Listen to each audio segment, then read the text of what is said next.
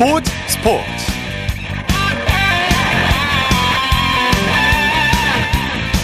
여러분 안녕하십니까? 아나운서 이창진입니다. 오늘도 전국 대부분 지역에 폭염특보가 내릴 정도로 아주 더웠죠.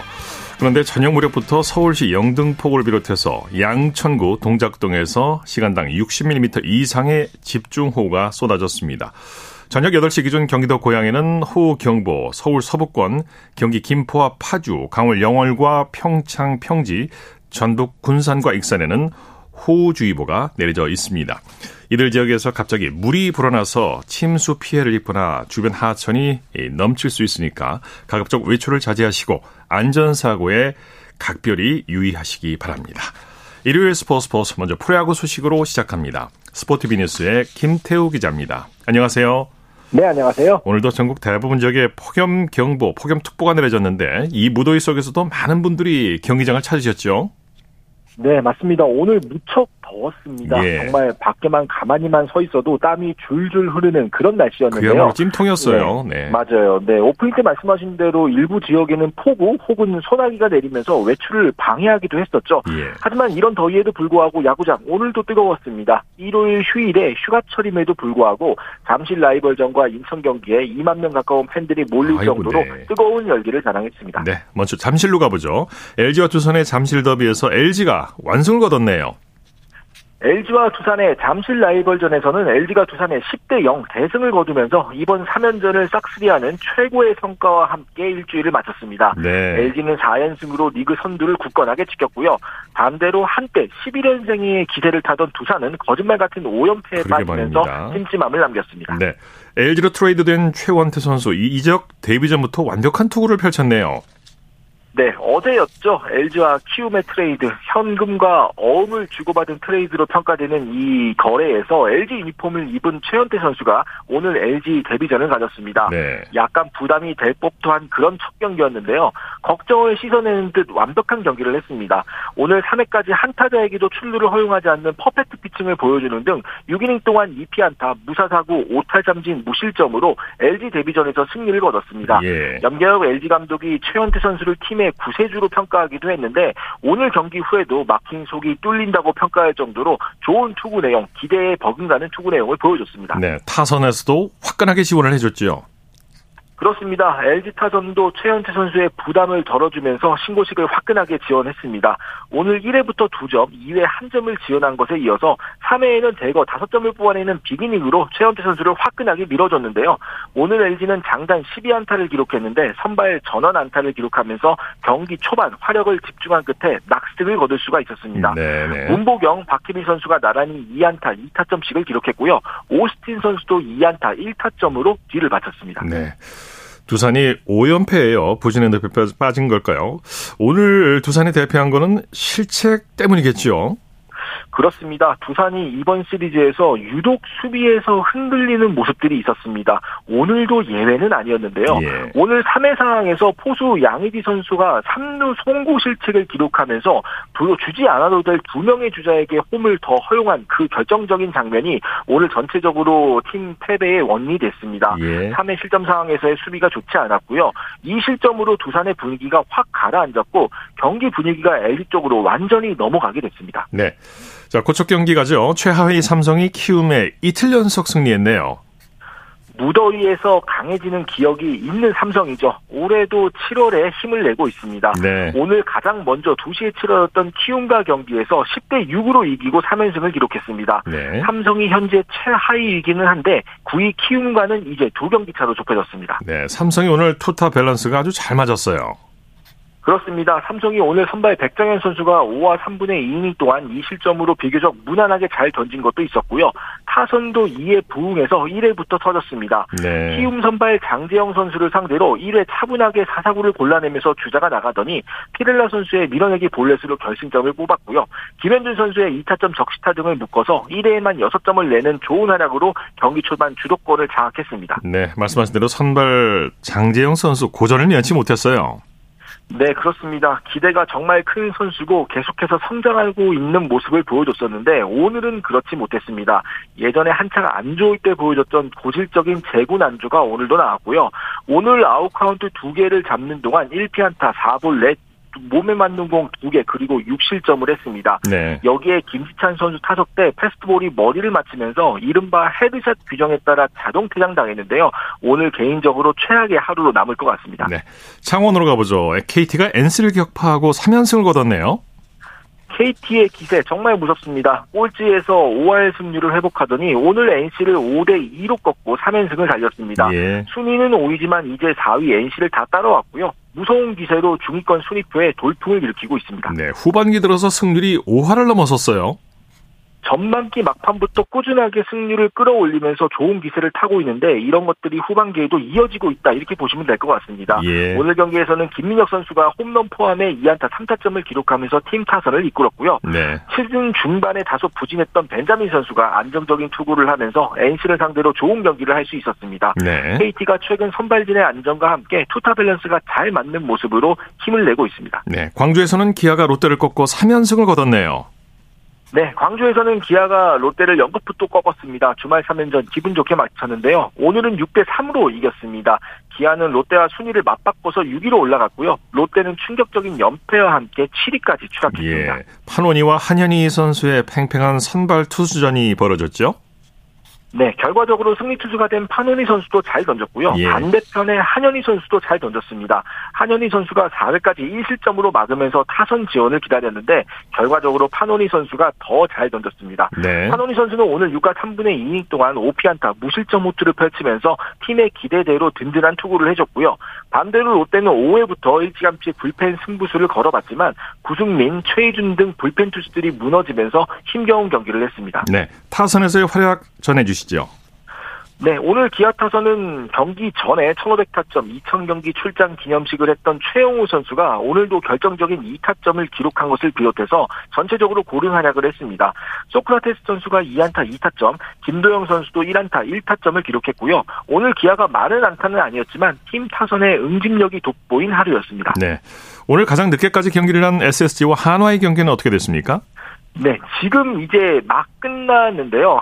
SSG가 6대 1로 이기면서 예. 일단 한화의 기세를 잠재웠습니다. 네, 경기 내용 자세히 전해 주시죠.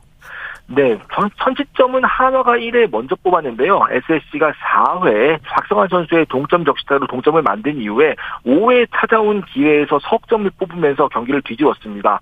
사실 1다 1루 상황에서 추지수 선수의 2루 땅 볼 때 병살타가 돼야 하는 상황이었는데 이 공이 정은원 선수의 글러브에 박혀서 빠져 빠지지 않으면서 주자와 다 살았거든요. 결국 SSC가 이 행운을 등에 업고 석점을 뽑았고 8회에 두 점을 더 추가하면서 하나의 기세를 꺾었습니다. 네.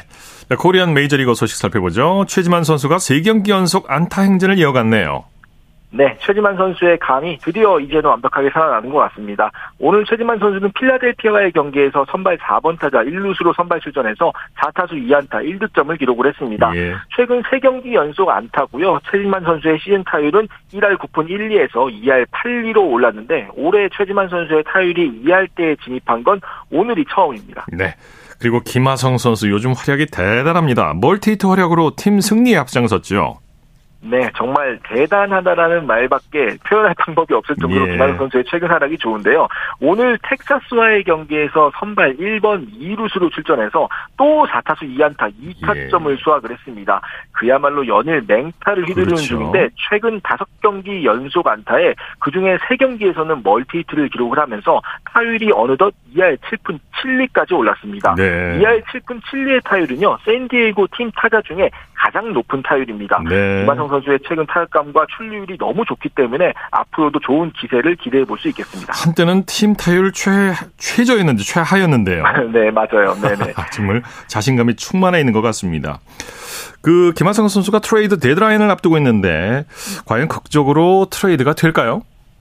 글쎄요, 제가 개인적인 판단으로는 네, 김하성 선수의 트레이드는 없을 것 같습니다. 네, 예. 네, 결론적으로 말씀을 드리면 현지에서는 지금 샌디에이고가 만약에 매물을 내놓을 경우 김하성 선수가 아주 유력한 타깃이 될 수 있다라고 보도는 하는 중인데 네. 지금 샌디에이고 입장에서는 김하성 선수 없이 경기가 지금 안 되는 상황입니다. 그렇죠, 놔줄 수가 없죠. 샌, 네, 네. 샌디에이고가 아직까지 포스트 시즌을 포기하지 않은 상황이기 때문에 지금 내년까지 계약이 되어 있는 김하성 선수를 무리하게 트레이드 시장에 내놓을 필요는 네. 없다라는 게 제 판단이고요. 있고요. 네. 아마도 트레이드 시장에서는 큰 변화 없이 올 시즌을 샌디에이고 유니폼과 함께 완주할 것 같습니다. 네. 그리고 류현진 선수 오늘 마지막 실전 투구 훈련을 마쳤다고요?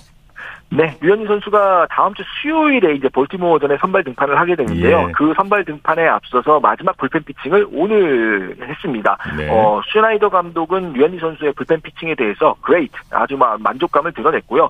류현진 선수는 선발 투수로서 어떤 역할을 해야 하는지가 중요하고 어떤 팀과 상대하는지는 중요하지 않다. 우리 팀이 승리할 수 있는 발판을 만들고 싶다면서 복귀전을 앞두고 큰 포부를 밝혔습니다. 네, 체중도 13kg나 감량했다 그러죠. 네. 네. 소식 감사합니다. 네, 감사합니다. 프로야구 소식 스포티비니스의 김태우 기자와 함께했습니다.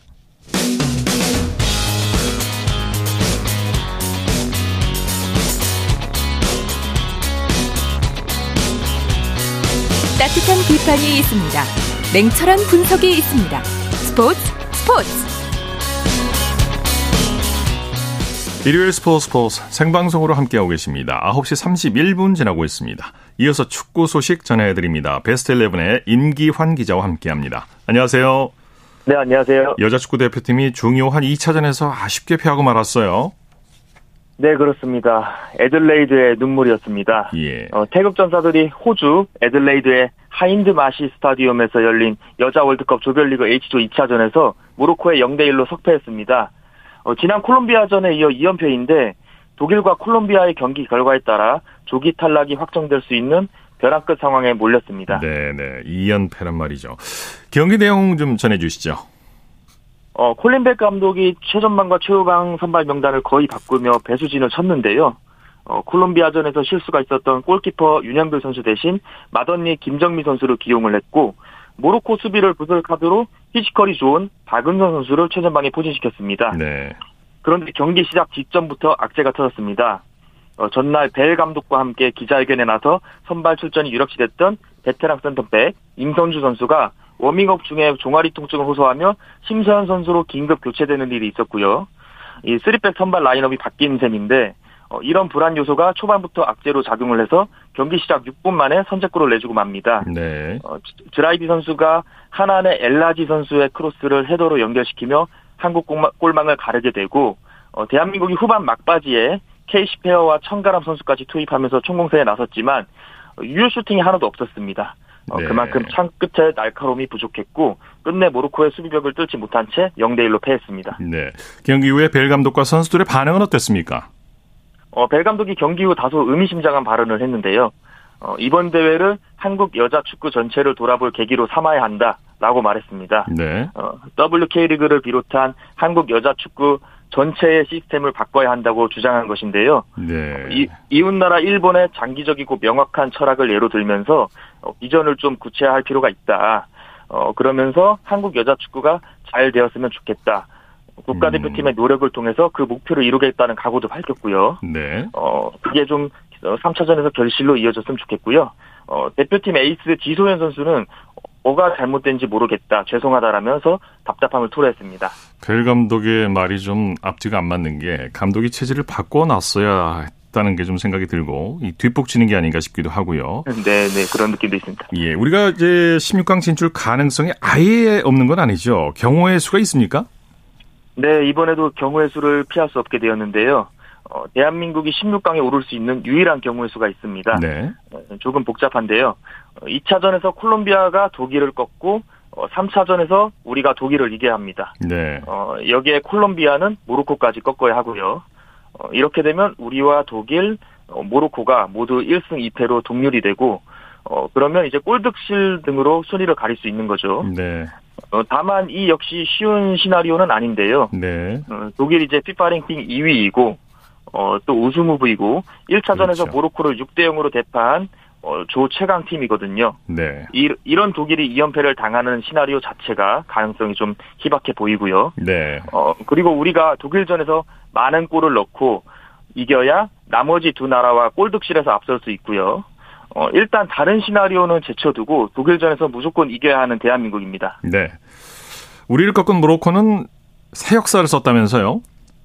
어, 모로코가 아랍권 국가 중에서는 어, 처음으로 여자 월드컵에 나선 국가였는데 어, 본선 경험이 없어서 그런지 어, 역시나 첫 경기에서 독일에 6골을 내주고 좀 수준차를 절감하나 싶었는데 어, 이번에 우리나라를 꺾으면서 어, 모라코 여자 축구 역사상 본선 첫 승의 간격을 읽어냈고요. 어, 사실 저희와는 FIFA 랭킹이 52도 더 차이 나는데 네. 모로코가 꺾게 되면서 어, 우리나라로서는 이렇게 역사를 좀 바치게 됐습니다. 네. 자, 조금 전 8시부터 이번 시즌 세계 최고의 팀 맨시티와 아틀레티코 마드리드의 경기가 상암에서 열리고 있죠. 원래는 8시에 시작할 예정이었는데 네. 어, 서울 월드컵 경기장 주변에 갑작스럽게 비가 몰아치는 아, 바람에 네네. 예, 예, 킥오프 시간이 한 40분 정도 연기되었고요. 예. 어, 그럼에도 불구하고 양 팀은 최고의 라인업을 꾸렸습니다. 어, 맨체스터 시티는 잉글랜드 프리미어리그 득점왕 엘링 홀란을 비롯해서 뭐 잭 그릴리시, 필 포든, 로드리, 카일 워커, 주전급 선수를 총 투입했고요. 예. 음, 아틀레티코 마드리드도 앙투안 그리즈만, 알바로 모라타를 투톱으로 세웠고 뭐 코케, 뭐 토마 르마, 세자르 아스필리쿠에타 등 최고의 선수들을 선발로 내세웠습니다. 네. 경기 전부터 분위기가 뭐 대단했다고 하죠? 아 체감 온도가 무려 뭐 41도에 달하는 폭염이었는데요. 예. 어, 그런 무더위도 팬들의 해외 축구 사랑을 막을 수는 없었습니다. 네.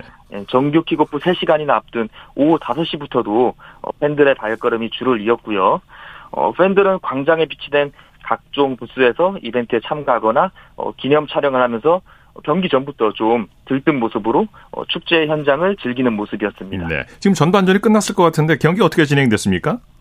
네, 지금 전반은 굉장히 또 치열한 양상으로 흘러가고 있고, 네. 어, 지금 뭐 0대0 스코어로 지금 기록되고 있거든요. 그렇군요. 예, 예, 양 팀이, 어, 스페인과 잉글랜드의 최고의 팀 아닙니까? 네. 어, 그- 좀 수준 높은 경기력을 보여주면서 후반을 또 기대케 하고 있습니다. 네.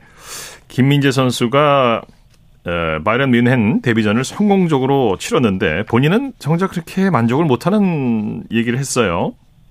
네, 어제 일본 도쿄에서 가와사키 프론탈레와 연습 경기를 치렀는데, 오늘 바이에른 미넨 구단 홈페이지를 통해서 김민재 선수의 경기 소감이 공개되었습니다. 네. 어, 김민재 선수는 계속 경기를 좀 쉽게 풀어가려고 노력을 했지만 어, 몇 가지 실수가 나왔다. 어, 새로운 팀이고 전술도 다르기에 이제 빨리 나만의 방식을 찾아야 한다라고 말했고요. 네. 근데 사실 뭐 토마스 투엘 감독과 어, 김민재 선수- 선수의 파트너인 마테이스 데어리 두 선수죠. 예, 이 선수가 네. 어, 김민재 선수에게 좀 좋은 평가를 남겼어요. 네. 어, 그, 그럼에도 불구하고 김민재 선수는 정작 부족하다면서 좀 겸손한 반응을 보였습니다. 네, 네. 예, 예. 역시 뭐, 뭐 최고가 되는데 좀 이유가 있는 것 같습니다. 그렇죠. 파리 생제르맹 이강인 선수의 몸 상태가 점점 좋아지고 있다고 이제 곧 부산에 오게 되죠. 예, 이강인 선수가 지금 허벅지 부상에서 돌아와 팀 훈련에 참가했다는 소식이고요. 예. 어, 최근 구단이 공개한 영상에서 이강인 선수가 빠르게 다리를 움직이면서 뭐 격한 운동까지 소화하는 모습을 보였습니다. 어, 이강인 선수가 다친 게 22일이죠. 어, 프랑스 현지에서 열린 어, 르아브르와의 친선 경기였는데 이후 알라스르전과 세레스 오사카전에는 나오지 못했거든요. 네. 어, 이강인 선수의 어, 파리 생제르맹이 이제 8월 1일 어, 인터밀란과 일본 투어 마지막 경기를 치르고요. 예. 어, 그 다음 이제 대한민국 부산으로 이동해서 어, 3일 어, 부산 아시아드 경기장에서 어, 전북현대와 대결을 펼칩니다. 예. 뭐 지금 이 경기 출전에도 좀 기대가 보이는 상황입니다. 다음 주 목요일이네요. 자, 네, 소식 네. 감사합니다. 네, 고맙습니다. 축구 소식 베스트 11의 임기환 기자와 살펴봤고요. 이어서 한 주간 이슈가 됐던 스포츠계 소식을 집중 분석해보는 최동호의 스포츠 칼럼 시간입니다.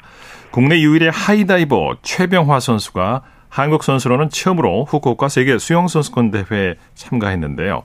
스포츠 평론가 최동호 씨와 함께 그 의미를 자세히 살펴보겠습니다. 안녕하십니까?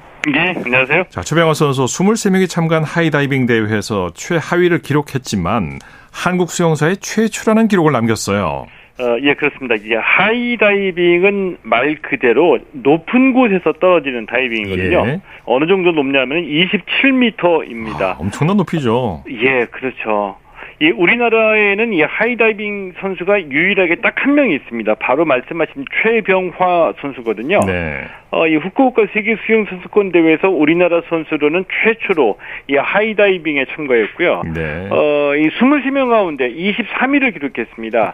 아, 하지만 23위라는 이 성적과는 별개로 이 최병화 선수의 하이다이빙 참가만으로도 어, 이 한국 수영사의 새로운 기록을 남겼다라고 볼 수가 있겠고요. 예. 어, 이 최병하 선수 한국 다이빙 개척자로 이름을 남기게 됐죠. 네, 27m면은 다이빙 때 올라서기만 해도 공포를 느낄 만한 높이인데 물에 떨어지는 충격이 상당히 커서 선수들의 부상도 아주 잦은 종목이라고 하죠. 예, 예, 맞습니다. 그 27m는 아파트 10층 높이거든요. 10층 높이군요. 예, 그러니까 이 다이빙 뒤에 올라서면 뭐 전문 선수가 아니라면 뭐 사실 전문 선수도 두렵기는 마찬가지죠. 예. 이 누구나 다 이 공포를 느낄 만한 높이고요. 어, 실내 수영장에서는 27m짜리 높이 다이빙대를 만들 수가 없으니까 이 하이다이빙은 다 야외에서 열리게 됩니다. 그렇겠네요. 어, 이 점프를 해서 입수할 때까지 3초 정도의 시간이 걸리는데 이 선수들에게 낙하 속, 속도가 무려 90km까지 나오기 아, 때문에 그렇군요. 네. 예, 굉장히 빠르죠. 이 부상도 많이 나오는 종목입니다. 예. 아, 그리고 입수할 때의 충격이 워낙 커서 다이빙은 다 그 상체, 그러니까 머리부터 들어가잖아요. 그렇죠. 근데 이 하이 다이빙은 입수할 때 하체부터 물에 들어가게 됩니다. 네. 아, 실제로 이 물에 떨어지, 떨어지고 난 뒤에 그 충격 때문에 기절하는 선수들도 가끔씩 아. 나온다고 합니다. 그만큼 부상 위험이 상당히 높은 종목인데 예. 그래서 그런지 하이다이빙은 선수들끼리 연대감이 특별하다고요. 예, 그렇습니다. 그 아주 작은 실수 하나가 생명까지 앗아갈 수도 있기 때문에 이 하이다이빙은 이 선수들끼리의 연대감이 좀 상당하다고 합니다. 예, 네. 어, 자, 그래서 이 대기실에서는, 어, 경쟁자라기보다는 이 처음 만나는 선수들끼리도 포옹하고 하이파이브를 나누면서 서로 격려한다고 하거든요. 예. 그러니까 서로의 안전을 빌어주는 거죠. 어, 또 메달 경쟁을 벌이기는 하지만 뭐 우선이 안전이 우선이기 때문에 이 절대로 이 다른 선수들의 실수를 바라지 않고 네. 어, 때문에 이 서로 서로가 최선을 다해서 안전하게 경기를 마치고 돌아올 수 있도록 도와주고 배려해 준다고 합니다. 멋지네요. 네. 예. 최병호 선수 국내 유일의 선수이기 때문에 감독이나 코치도 없을 거고 연습할 수 있는 경기장도 없을 거고 예. 그런데도 실력을 키워서 세계 선수권에 참가했어요. 이게 대단한 부분이죠. 예, 그런 점에서 보면 굉장히 대단하죠. 이, 뭐, 이 누군가에게 지도를 받을 수가 없는 형편이거든요. 네네. 이 말씀하신 대로 국내 유일이자 최초의 하이다이버이기 때문에 뭐 코치도 없는 겁니다. 네. 어, 그래서 이 해외로 나가서 이제 자문을 스스로 구하고 어, 또이 최병화 선수 스스로가 동영상을 보면서 기술을 익히기도 했거든요. 어, 더군다나 이 국내에서는 훈련 시설이 없기 때문에 어, 국내에서는 그냥 이 도약 훈련만 하고 이 실제 다이빙은 훈련 시설이 있는 중국이나 미국, 유럽 등을 찾아다니면서 훈련을 할 네. 수밖에 없는 형편입니다. 뭐 이거 사비도 엄청나게 썼을 것 같은데요. 네. 예, 맞습니다. 이 자비로 훈련하러 외국에 나간 경우도 많이 있었죠. 예. 최병호 선수가 어떻게 하이다이빙을 알게 됐을까? 그게 입문한 계기가 궁금하네요. 어, 이 최병화 선수는 그 1950년 보스턴 마라톤에서 3위를 기록하고 또 이 1954년 이 아시안 게임 육상 1500m에서 금메달을 차지했던 이 최은칠 선생의 손자거든요. 아, 그렇군요. 예, 이 최은칠 선생 그러니 그러니까 이 할아버지의 손에 이끌려서 수영을 배우게 됐고요. 네. 어, 중학교 때까지는 경영 선수였습니다. 자, 그리고 어, 대학교 때는 조정 선수로 활약을 하기도 했는데 2014년에 다이빙을 시작했고 2016년에 하이다이빙에 입문하게 됐다고 합니다. 예, 예. 아, 이번 대회 마치고 난 뒤에 이 최초라는 타이틀은 전혀 의식하지 못했는데 어, 그냥 이 좋아하는 일에 대한 욕심 또 이 도전하고 싶은 마음이 있다 보니까 어, 여기까지 세계 선수권 대회까지 오게 됐다 이렇게 어, 얘기하기도 했습니다. 네. 이 대회 참가 자체가 쉬운 일도 아니었겠어요. 예, 맞습니다. 어, 이뭐 세계 수영 선수권 대회 참가 자체가 뭐 최병호 선수에게는 뭐 금메달일 수도 있겠다 이런 생각이 들기도 하거든요. 예, 예. 어, 이 부상 위험이 높기 때문에 이 국제 수영 연맹이 승인한 선수만이 대회에 참가할 수 있는 게 바로 하이다이빙이거든요. 예. 어, 지난해 세계 선수권 대회 때 이 최병화 선수 출전 신청을 했는데 승인을 받지 못했습니다. 그래서 예. 출전하지 못했고요. 자, 그래도 좌절하지 않고 어, 미국과 유럽의 이 하이다이빙 시설을 찾아가서 꾸준히 훈련을 거듭하면서 최병화가 있다 이름을 알렸거든요. 예. 그리고 난 뒤 이제 지난 5월에 처음으로 승인을 받아서 이 하이다이빙 월드컵에 출전해서 국제무대 데뷔전을 치렀고 어, 데뷔전에서 국제수영연맹의 인정을 받아가지고 이번에는 이 와일드 카드로 초청을 받아서 세계 수영 선수권 대회에 참가할 아, 있게 된 거죠. 와일드카드였군요. 예. 뭐 축구 도 그랬고 야구도 그랬고 늘 개척자, 선각자들의 이 고군분투가 있었는데 뭐 이 최병호 선수의 노력이 씨앗이 돼서 본인 또는 언젠가 하이다이빙에서 메달을 따는 우리 선수들이 나오겠지요. 어, 그런 날이 반드시 오겠죠. 어, 뭐 지금 이 여자 월드컵에 출전한 여자 축구도 처음에는 선수들 모으기가 힘들어가지고 이 다른 종목에서 선수들을 빌려다가 국가대표팀 만들었거든요. 네. 이 컬링도 처음에 우리나라에 들어올 때이 컬링이 이런 거다 이 종목을 소개하는 이벤트를 열면서 우리나라에 도입이 됐고요. 이 뭐 모든 곳에 다 이 뿌리가 있기 마련이고 선각자들이 있기 마련인데 이 국내 유일의 최병하 선수 지금은 외롭게 하이다이버의 길을 혼자 가고 있지만 이 길을 따라서 어, 한국 수영이 언젠가는 세계 정상의 하이다이버를 배출하게 될 것이다라고 생각을 합니다. 네. 최병호 선수 이후에 하이다이빙에 대한 지원과 관심도 어, 더 커지기를 기대해 보겠습니다. 예. 말씀 감사합니다. 예, 고맙습니다. 최동호의 스포츠 칼럼 스포츠맨과 최동화 씨와 함께했습니다.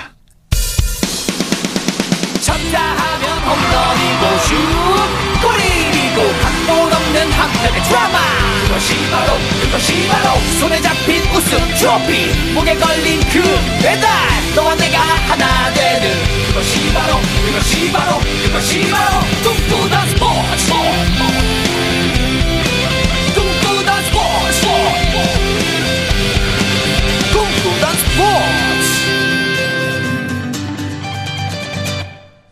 일요일 스포츠 스포츠 생방송으로 함께하고 계십니다. 9시 46분 지나고 있습니다. 이어서 다양한 종목의 스포츠 소식을 전해드리는 스포츠 와이드 시간입니다. 이혜리 리포터와 함께합니다. 어서 오십시오. 안녕하세요. 배드민턴 여자 단식의 안세영이 일본 오픈에서 우승을 차지했어요. 네, 우리나라 여자 배드민턴의 간판 안세영이 세계 배드민턴 연맹 월드 투어 슈퍼 750 시리즈인 일본 오픈에서 우승했습니다. 네. 세계 랭킹 2위인 안세영은 오늘 일본 도쿄에서 열린 대회 여자 단식 결승전에서 세계 5위인 중국의 허빙자오를 2대 0으로 이겼습니다. 네. 어, 오늘 안세영은 허빙자오를 상대로 철벽 수비와 절묘한 공격을 펼치면서 완승을 거뒀는데요.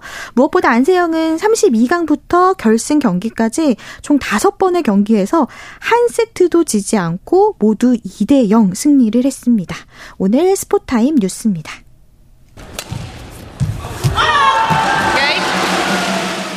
한국 배드민턴의 간판 안세영은 일본 도쿄에서 열린 BWF 일본 오픈에서 우승을 차지했습니다. 이로써 안세영은 지난주 코리아 오픈에 이어 2주 연속 우승 및 올해 일곱 번째 정상에 등극했습니다. 지난해까지 안세영은 셔틀콕 천재로 불렸습니다. 그러나 올해 여자 배드민턴의 최강자로 우뚝 서며 무결점으로 우뚝 섰습니다. 이번 일본 오픈 결승전에서 안세영은 세계 5위 허빙자오를 만났습니다. 지난해까지 안세영은 허빙자오를 상대로 4전 전패에 그쳤습니다. 그러나 올해는 5전 전승을 거두며 허빙자오의 천적이 됐습니다. 올해 일곱 번째 금메달을 목에 건 안세영은 일본 오픈에서 무실 세트 우승도 달성했습니다. 네, 그리고 여자 복식의 김소영, 공희용조도 우승했죠. 네, 오늘 열렸던 여자 복식에서도 우승은 우리나라 선수들이 차지했습니다. 김소영, 공이용조가 우승을 차지했는데요.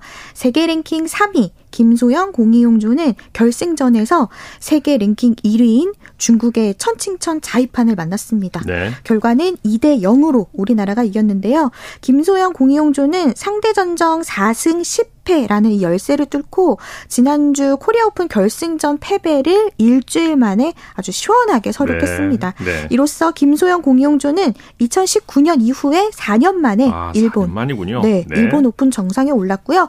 또한 전용 오픈과 태국 오픈 우승에 이어서 시즌 세 번째 우승을 기록했습니다. 예. 자, 여자 월드컵 얘기해보죠. 우리나라 대표팀이 아쉽게 2연패 했는데, 여자 월드컵 최초로 주심과 부심 3명이 모두 우리나라 심판이었던 경기가 있었다고요? 네, 우리나라 시간으로 지난 26일 수요일에 열렸던 스페인과 잠비아의 여자 월드컵 경기에는 한국인 심판 3명이 주심과 부심으로 참여했습니다. 역대 최초의 기록인데요. 우리나라 심판들은 날카롭고 정확한 판정으로 호평을 받았습니다.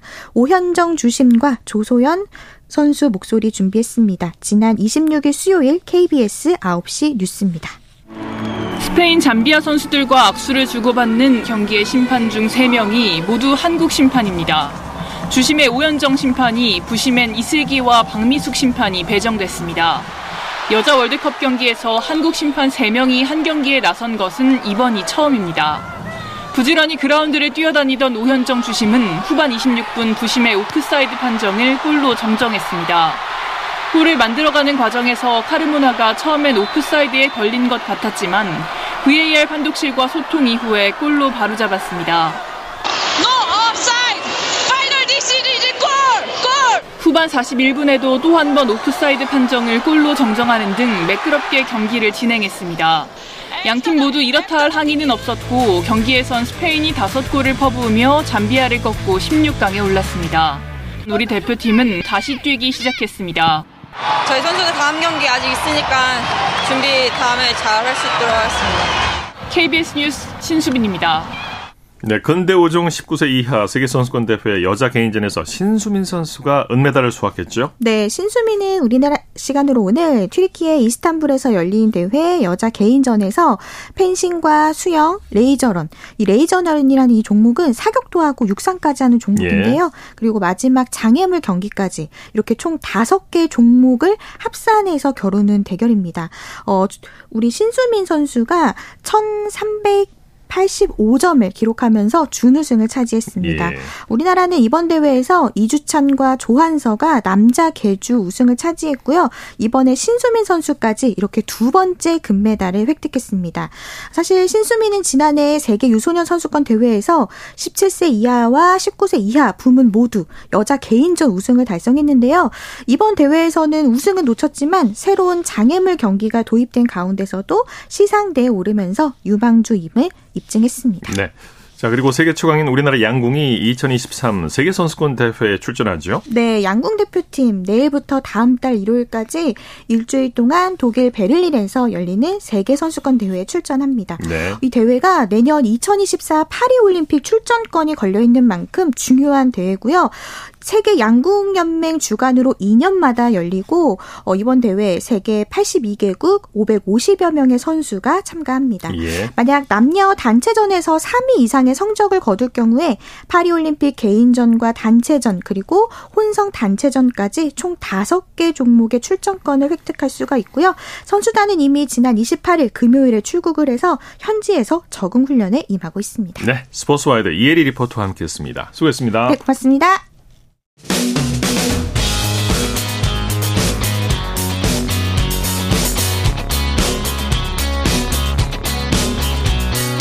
따뜻한 비판이 있습니다.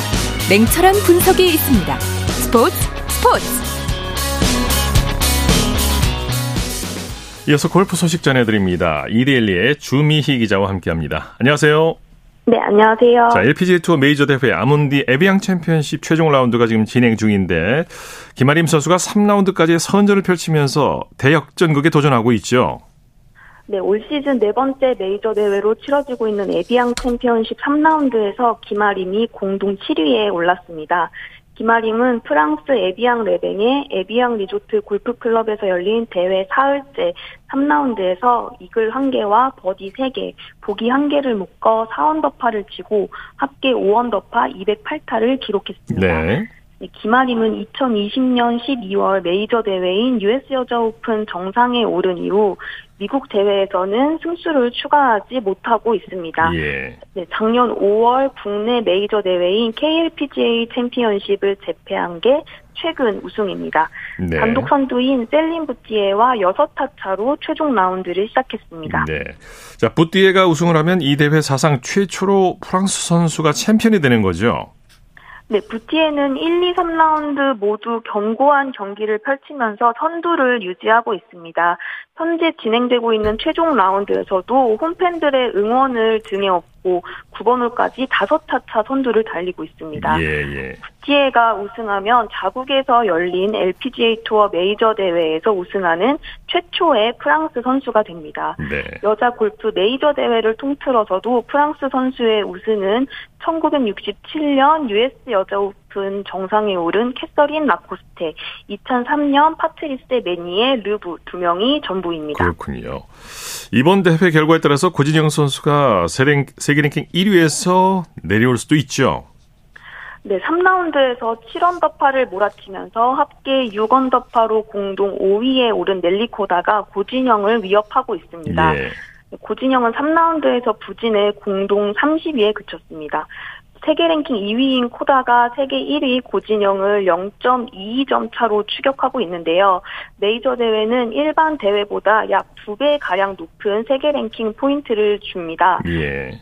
그래서 코다가 5위 안에 들고 고진영이 30위 밖으로 밀려나면 코다가 새로운 세계 랭킹 1위가 될 가능성이 있습니다. 예.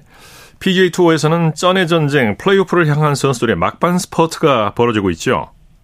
네, 그야말로 치열한 생존 경쟁입니다. 예. 2주 뒤부터 페덱스컵 상위 70명만 진출할 수 있는 플레이오프가 3주에 걸쳐 세 개 대회로 열립니다.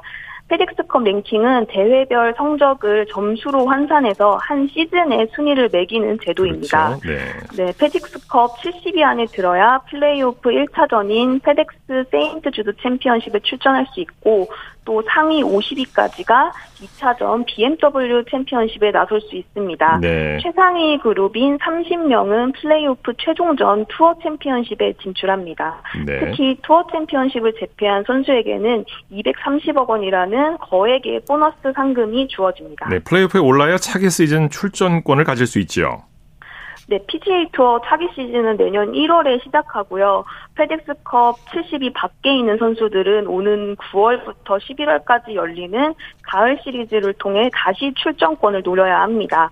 플레이오프에 진출하면 상금과 시드를 모두 얻는 셈입니다. 예, 예. 정규 대회가 이제 두 개밖에 남지 않았기 때문에 페덱스컵 70위 안팎에 있는 선수들의 발등에 그야말로 불이 떨어졌어요.